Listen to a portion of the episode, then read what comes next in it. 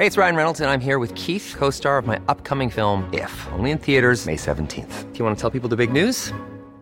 All right, I'll do it. Sign up now and you'll get unlimited for $15 a month in six months of Paramount Plus Essential Plan on us. Mintmobile.com slash switch.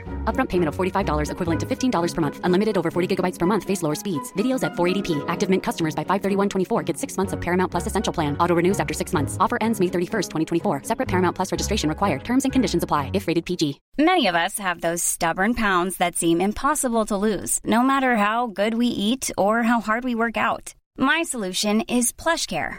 PlushCare is a leading telehealth provider with doctors who are there for you day and night to partner with you in your weight loss journey. They can prescribe FDA-approved weight loss medications like Wagovi and Zepbound for those who qualify. Plus, they accept most insurance plans. To get started, visit plushcare.com slash weight loss. That's plushcare.com slash weight loss.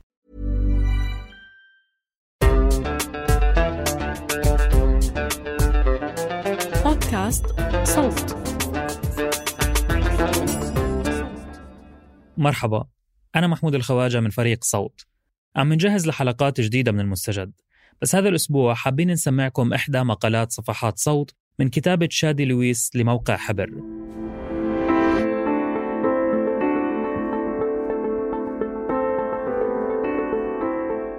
بتناقش المقالة كيف تحولت ريا وسكينة إلى أيقونة للشر في الثقافة الجماهيرية المصرية.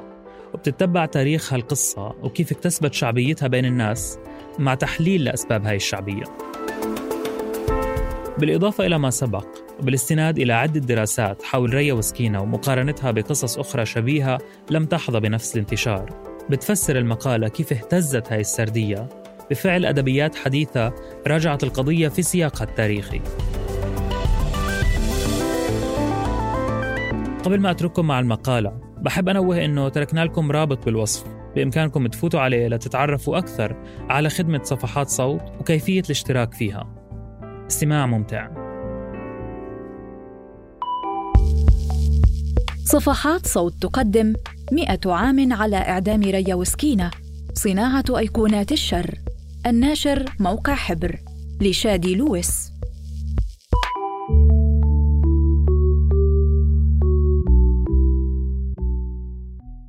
في فيلم الفانتازيا الحرب العالمية الثالثة يقدم الثلاثي أحمد فهمي وشيكو وهشام ماجد باروديا تاريخية تزعزع الثوابت التاريخية وشخصياتها الرئيسية في الذاكرة الوطنية والسجل التاريخي العالمي. ففي متحف مغلق بالشمع تعيش تماثيل الشخصيات الشهيرة في عالمها الخاص. محمد علي صاحب مذبحة القلعة يظهر هشا رقيق القلب بعنجهية طفولية وقسوة مفتعلة توت عنخ آمون رجل سمين وتافه في منتصف العمر ولا تميزه أي من صفات الجلال المفترضة. صلاح الدين ورأفة الهجان وأبو الهول يظهرون على العكس من صورتهم الأيقونية أو في درجة شديدة المبالغة منها وما ينسحب على الرموز المحلية يعمم على العالمي. يظهر أينشتاين كمدرس للفيزياء يتملق تلميذه الملك توت من أجل لقمة العيش. غاندي مجرد متسول وبوب مارلي تاجر مخدرات. يصبح كل ما هو تاريخي ومقدس عرضة للتهكم وموضوعا للتجرؤ بالمعنى الواسع للكلمة. وعلى الجانب الآخر تحاك مؤامرة من هتلر لإحياء تماثيل أشرار التاريخ بغية قيادتهم وشن حرب عالمية ثالثة ضد الخير. ويساعده في تلك المهمة مديرة المتحف السابقة هويدا. وهي خليط متناقض من صفات ربة منزل تقليدية وزعيمة عصابة شديدة القسوة وساحرة وموظفة بيروقراطية نمطية. بين أشرار التاريخ يبرز هولاكو وأبو لهب وريتشارد قلب الأسد ودراكولا جميعهم من الرجال ومن غير المصريين إلا أن الشخصيتين المصريتين الوحيدتين في قائمة الأشرار هما ريا وسكينة لا يجد صناع الفيلم في التاريخ المصري سوى الشقيقتين الشهيرتين لتكونا تمثيلا مكثفا للشر. أيقونة مزدوجة يمكن مقارنتها بالإبادة الجماعية والمجازر الواسعة لكل من هتلر وهولاكو وبالرعب الأسطوري لدراكولا. ينتصر الخير في النهاية لكن اللافت هو أن الشر شرنا نحن بمعناه الوطني والمحلي في الماضي والحاضر يتكثف في مثلث من النساء. هويدا وريا وسكينة. بالطبع لا يختلق الفيلم هذا الدور للشقيقتين بل يرثه من تراكم فني طويل ويعيد تقديمه بلا مراجعة أو تهكم. يقبله كما هو على عكس تعامله مع بقية الشخصيات التاريخية. هذا المثال السينمائي يجسد نتيجة تحول ريا وسكينة إلى الأيقونة المثالية للشر في مصر وهو تحول قادت إليه عملية تقاطع فيها التشويق الإعلامي المصطنع والرغبة في العثور على جريمة مثالية مع مخاوف الطبقات الوسطى والبرجوازية المدينية المصرية والحاجة إلى خطاب وطني وحدوي في سياق اقتصادي خانق في مصر الاستعمارية ثم الحاصلة على استقلالها حديثا. هذه العملية التي تلقفت صناعة الثقافة نتائجها دون تدقيق عادت لتوضع تحت المجهر في العقدين الأخيرين مع المراجعة العميقة لقضية ريا وسكينة.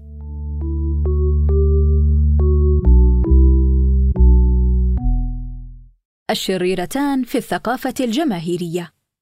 يمكن تتبع يمكن تتبع عملية أيقنة الشقيقتين كمثال للشر المطلق في الذاكرة الفنية الجماعية ابتداء من اثنين من عمالقة الثقافة والفنون المصرية نجيب محفوظ ومعه رائد الواقعية السينمائية صلاح أبو سيف في فيلم ريا وسكينة 1953 يكتب أديب نوبل قصة الفيلم والسيناريو بالمشاركة مع أبو سيف كان محفوظ في عمر العاشرة حين تم إعدام الشقيقتين، وكان على الأغلب شاهدًا على الحدث الجلل، تنفيذ حكم الشنق في امرأتين لأول مرة في التاريخ المصري الحديث، ويمكن التخمين أنه تابع التغطية الصحفية المكثفة والجدل السياسي الواسع حول المحاكمة من خلال حديث البالغين.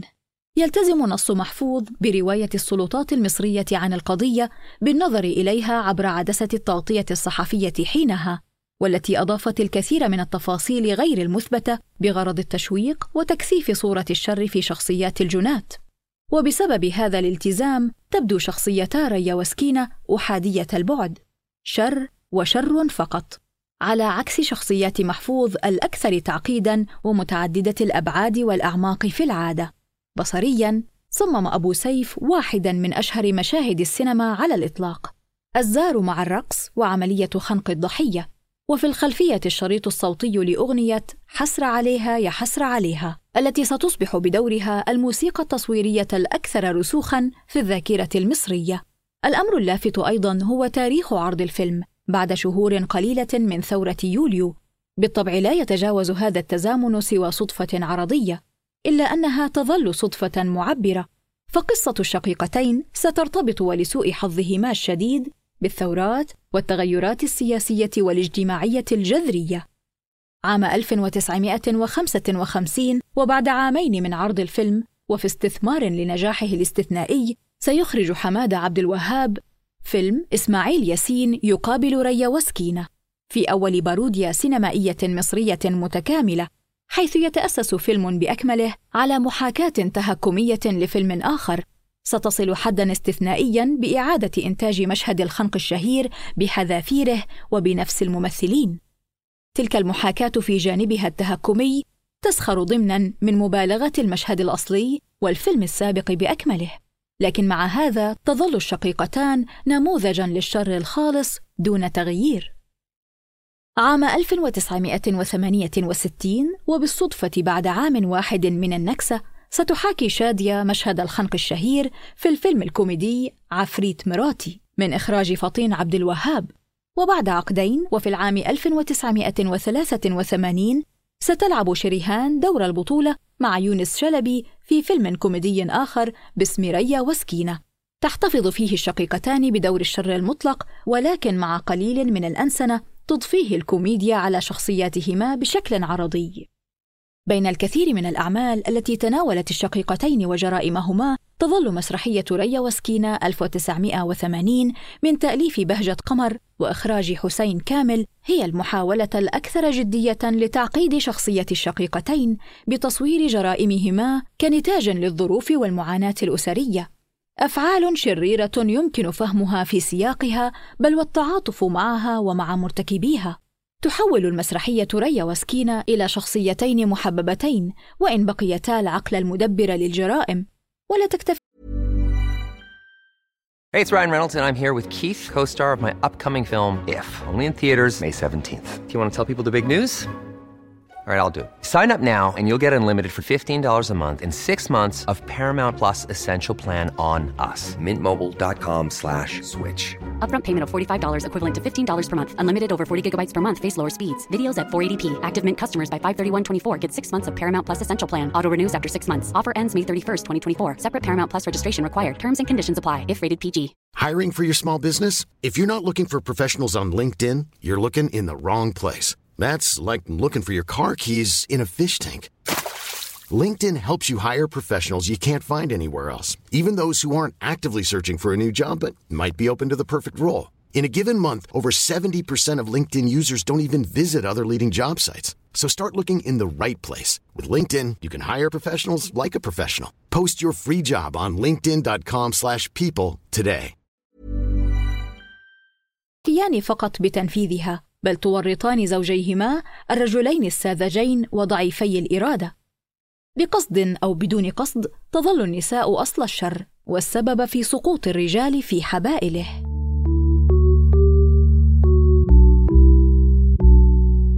مراجعات أكاديمية. ما الذي حدث فعلا؟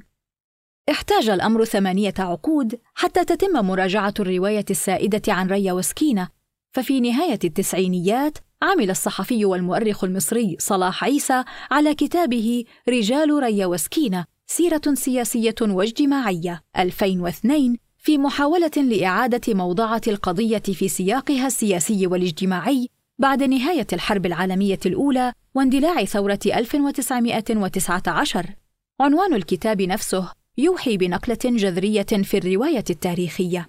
فالجرائم لم تعد تتعلق بالشقيقتين بل برجالهما. حظي كتاب عيسى بكثير من الاحتفاء والمراجعة والعروض. وإن ظل تأثيره محصورا في نطاق محدود نسبيا مقارنة بهيمنة صورة الشقيقتين التي فرضتها الثقافة الجماهيرية المستلهمة من أعمال سينمائية ومسرحية وتلفزيونية. شهدت الألفية الجديدة اهتماما متزايدا بالقضية في الإصدارات الأكاديمية. ففي كتاب إعادة تصور مصر الصادر بالإنجليزية عام 2005 ساهم شون لوبيز بفصل عنوانه أخبار الحوادث قوادات وجرائم قتل ووسائل إعلام. يذهب فيه إلى أن قضية ريا وسكينة وتغطيتها الصحفية المكثفة منذ اكتشاف الجثة الأولى مرورا بالمحاكمة وحتى تنفيذ الإعدام هي نقطة الانطلاق لتشكيل ثقافة جماهيرية مصرية عابرة للطبقات. تتشارك المخاوف نفسها والإثارة المشتركة والرغبة الجامعة لتنفيذ العدالة عبر أدوات الحداثة ومؤسساتها. فالبلاد التي كانت تتأهب لنيل استقلالها وجدت في القضية نقطة مشتركة للشعور بوحدتها الوطنية. وفي ورقة بحثية بعنوان بناء قضية وطنية في مصر بين الحربين جرائم ريا وسكينة على صفحات الأهرام صادرة بالإنجليزية العام الماضي تؤكد الكاتبة إلينا تشيتي أيضا البعد الوطني للقضية في المرحلة الانتقالية بين الحكم الكولونيالي ودولة الاستقلال وتعقد مقارنة بين تغطية الأهرام لها وبين تغطية قضية أخرى تشبهها في مدينة طنطا ظهرت قبل قضية ريا وسكينة بشهور قليلة. تضمنت حادثة طنطا سلسلة من جرائم قتل النساء أيضا وتورط فيها جنات من الرجال والنساء بنفس الصورة. رغم ذلك لم تحظى بنفس التغطية الصحفية ولا نفس الاهتمام الجماهيري. وربما يكون ذلك السبب في أن المحكمة في النهاية لم تقم بإدانة أي من النساء المتورطات في الجريمة على خلاف قضية الإسكندرية. وترجع تشيتي تلك الفوارق إلى مكان وقوع الجريمة. فالإسكندرية كمدينة تقع في مستوى أعلى في التراتبية الحضرية من مدينة طنطا، كما أن وجود الأجانب في الأولى منح القضية بعدًا أكثر حساسية، وبالأخص فيما يتعلق بالأخلاق العامة التي تم تصويرها في الخطاب الوطني الصاعد على أنها معرضة للتهديد بسبب الحضور الأوروبي والسلطة الاستعمارية. تحيلنا الورقة كذلك إلى أسباب أكثر اعتباطية، لكنها ذات تأثير معتبر. فجريدة الأهرام كان لديها مراسل محترف ومتفرغ في الإسكندرية تابع القضية بشكل مكثف وشبه يومي. فيما اكتفت الجريدة بتقارير غير موقعة من وكيلها في طنطا الذي نقل البيانات المقتضبة لأجهزة الأمن. ببساطة يبدو أن قضية ريا وسكينة احتلت هذه المكانة الهائلة في المخيلة العامة حينها وفي الذاكرة الثقافية لاحقا لأسباب تتعلق بالصدفة. باللحظة التاريخية لوقوعها وثقلها السياسي وبمكان وقوعها وليس بالضرورة لفداحة الجرائم أو استثنائيتها. في كتاب ضحايا مستحيلات ومذنبات المستحيلات المرأة أمام القانون الصادر بالفرنسية في العام 2019 تساهم أمل هاشيت بفصل بعنوان التناول العابر للثقافات للجريمة المتسلسلة قضية الشقيقتين ريا وسكينة وتربط هي أيضا جرائم الإسكندرية بجرائم طنطا وتذهب خطوة أبعد بربط الأخيرة بسلسلة مشابهة من جرائم قتل النساء في فرنسا. ارتكبها السفاح الشهير هنري لاندرو بين عامي 1914 و 1918 حيث اعترف المتهم الرئيسي في قضية طنطا محمود علام بتقليده لطرق لاندرو للتخلص من جثث ضحاياه.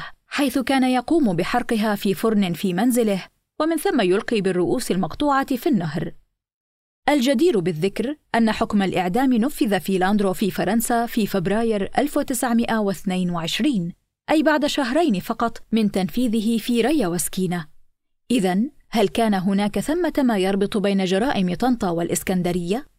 ولماذا لم يصبح محمود علام أيقونة الشر المصرية بدلاً من ريا وسكينة؟ في رسالتها للدكتوراه المنشورة بالإنجليزية عام 2016 بعنوان جريمة قتل في الإسكندرية السياسات الجندرية والجنسية والطبقية للإجرام في مصر. تقوم نيفرتيتي تكلا بفحص ملف القضية تاريخياً. بداية تضع رسالتها انتقال ريا وسكينة من الصعيد إلى الإسكندرية في سياق النزوح الواسع للمصريين من الجنوب في ظل أزمات القطن وقوانين الجباية القاسية التي فرضها الاحتلال البريطاني مع بداية الحرب العالمية الأولى.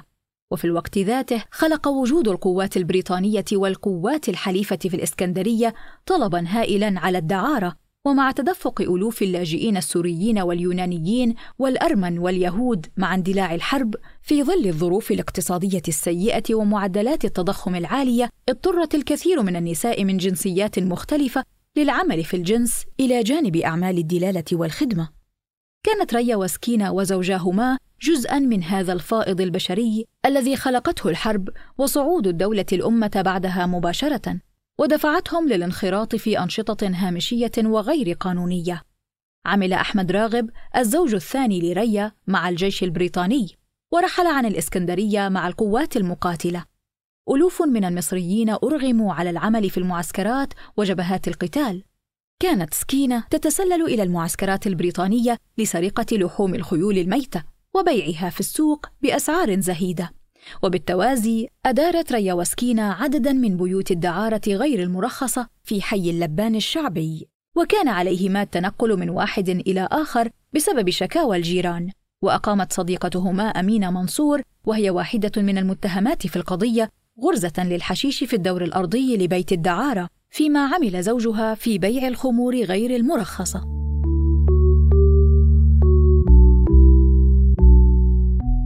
تنفي نفرتيتي تكلا أن تكون جرائم القتل مدفوعة بغرض السرقة.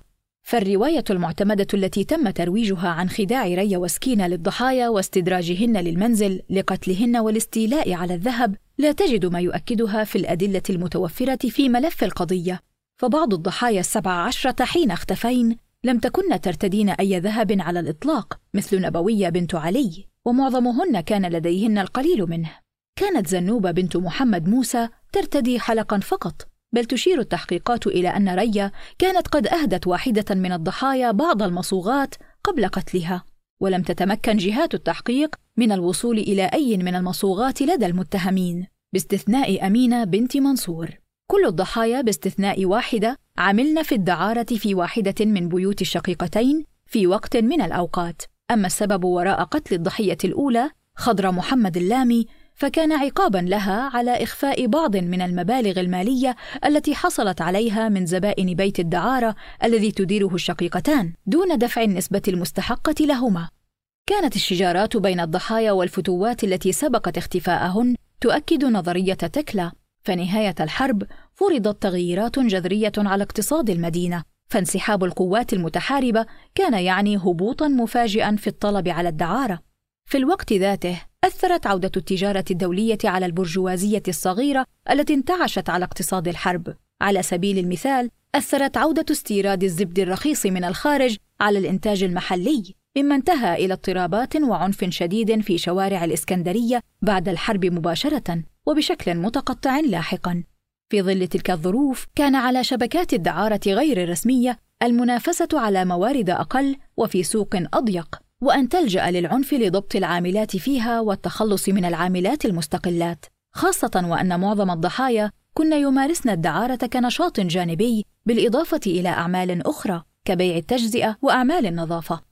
هكذا تذهب تكلا إلى أن جرائم الإسكندرية وسابقتها في طنطا مرتبطة ببعضها ففي طنطا استهدف محمود علام وشركائه عددا من الداعرات اللاتي عملن لديهم وللأسباب نفسها. وتلمح تكلا إلى أنه من الممكن أن تكون هناك علاقة غير مباشرة بين القضيتين. فهناك ما يثبت تورط أمينة بنت منصور في بيع عدد من عاملات الجنس المراهقات من الإسكندرية إلى بيوت دعارة في دمنهور وطنطا وهو ما يشير إلى تواصل بين تلك الشبكات في المدن المختلفة.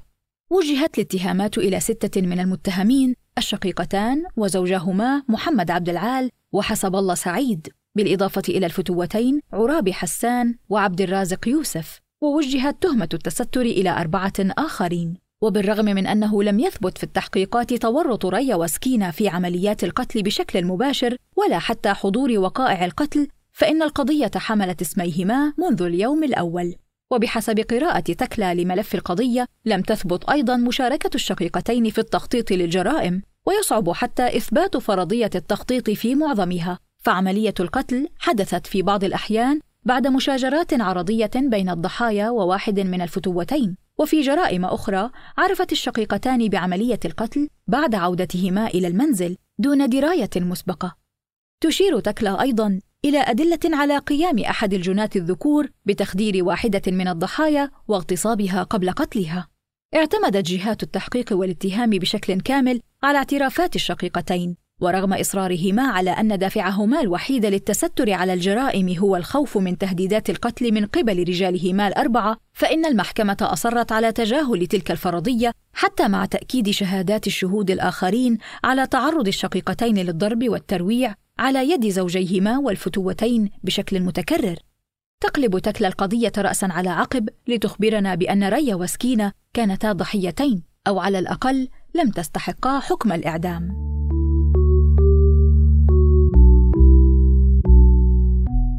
الجريمة المناسبة. كانت تفاصيل القضية صدمة للبرجوازية الصاعدة الطبقة التي كانت في إطار إعداد نفسها لقيادة البلد المستقل حديثا. وما صدمها لم يكن حجم العنف بل الممارسات الجنسية والتهتك الأخلاقي للمتورطين وبالأخص بين النساء. عدد من الضحايا كن ينتمين إلى الطبقة الوسطى الدنيا نساء من ذوات الأملاك الصغيرة التي كن في حاجة لزيادة دخلهن في ظل الظروف الاقتصادية المتعثرة فعملن في الدعارة كنشاط جانبي. بحسب تكلا كانت تلك النفاذية بين الطبقات هو ما أرعب البرجوازية. توافقت لحظة اكتشاف الجريمة مع تحول في الخطاب الوطني حول دور المرأة في المجتمع. وكان من المناسب تصوير الجريمة كسلسلة من عمليات السرقة تتعرض لها نساء الطبقات الميسورة حين يعبرن الحدود الطبقية إلى أسفل ويدخلن إلى فضاءات خاصة بعيدة عن عين الرقابة والضبط. هكذا وظفت الجريمة لتصليب الحدود بين الطبقات وبين الجنسين. أصبحت الشقيقتان مثالا نموذجيا للشر، امرأتان منحلتان، مدمنتان على الشراب، شرهتان للجنس، ومتعددتا العلاقات، جاهلتان نازحتان من الصعيد ستصبحان رمزا للهمجية وستخصص الصحافة مساحة ليست بالقليلة لوصف وشومهما وملامحهما القاسية وبشرتهما السمراء. وسيلقى باللوم على طقوس الزار على أنها وراء إغواء النساء إلى حتفهن ومنع الجيران من سماع صراخ الضحايا. وضعت تلك الطقوس الغيبية والقاتلة في مقابل الممارسة الروحية القياسية لمؤسسات الدولة الدينية. وبالإضافة إلى كل هذا اعتبرت ريا وسكينة دلالة على الفساد الأخلاقي الذي جلبه الاستعمار والذي جاء موعد التخلص منه وبتره من جسد الأمة مع الاستقلال تخبرنا تكلا بأن الشقيقتين كانتا ضحيتين للحداثة ولرغبة البرجوازية الوطنية الصاعدة في إثبات نفسها وتفعيل أدواتها المؤسسية. قدمت ريا وسكينة كقربان لفهم جديد للطبقة والجنس وقواعد السلوك والأخلاق العامة. كنا معكم من التقديم أروى الخواجة ومن فريق التحرير بسنت سمهوت وعمر فارس ومن المونتاج راشد البابلي. هذا العمل من إنتاج صوت.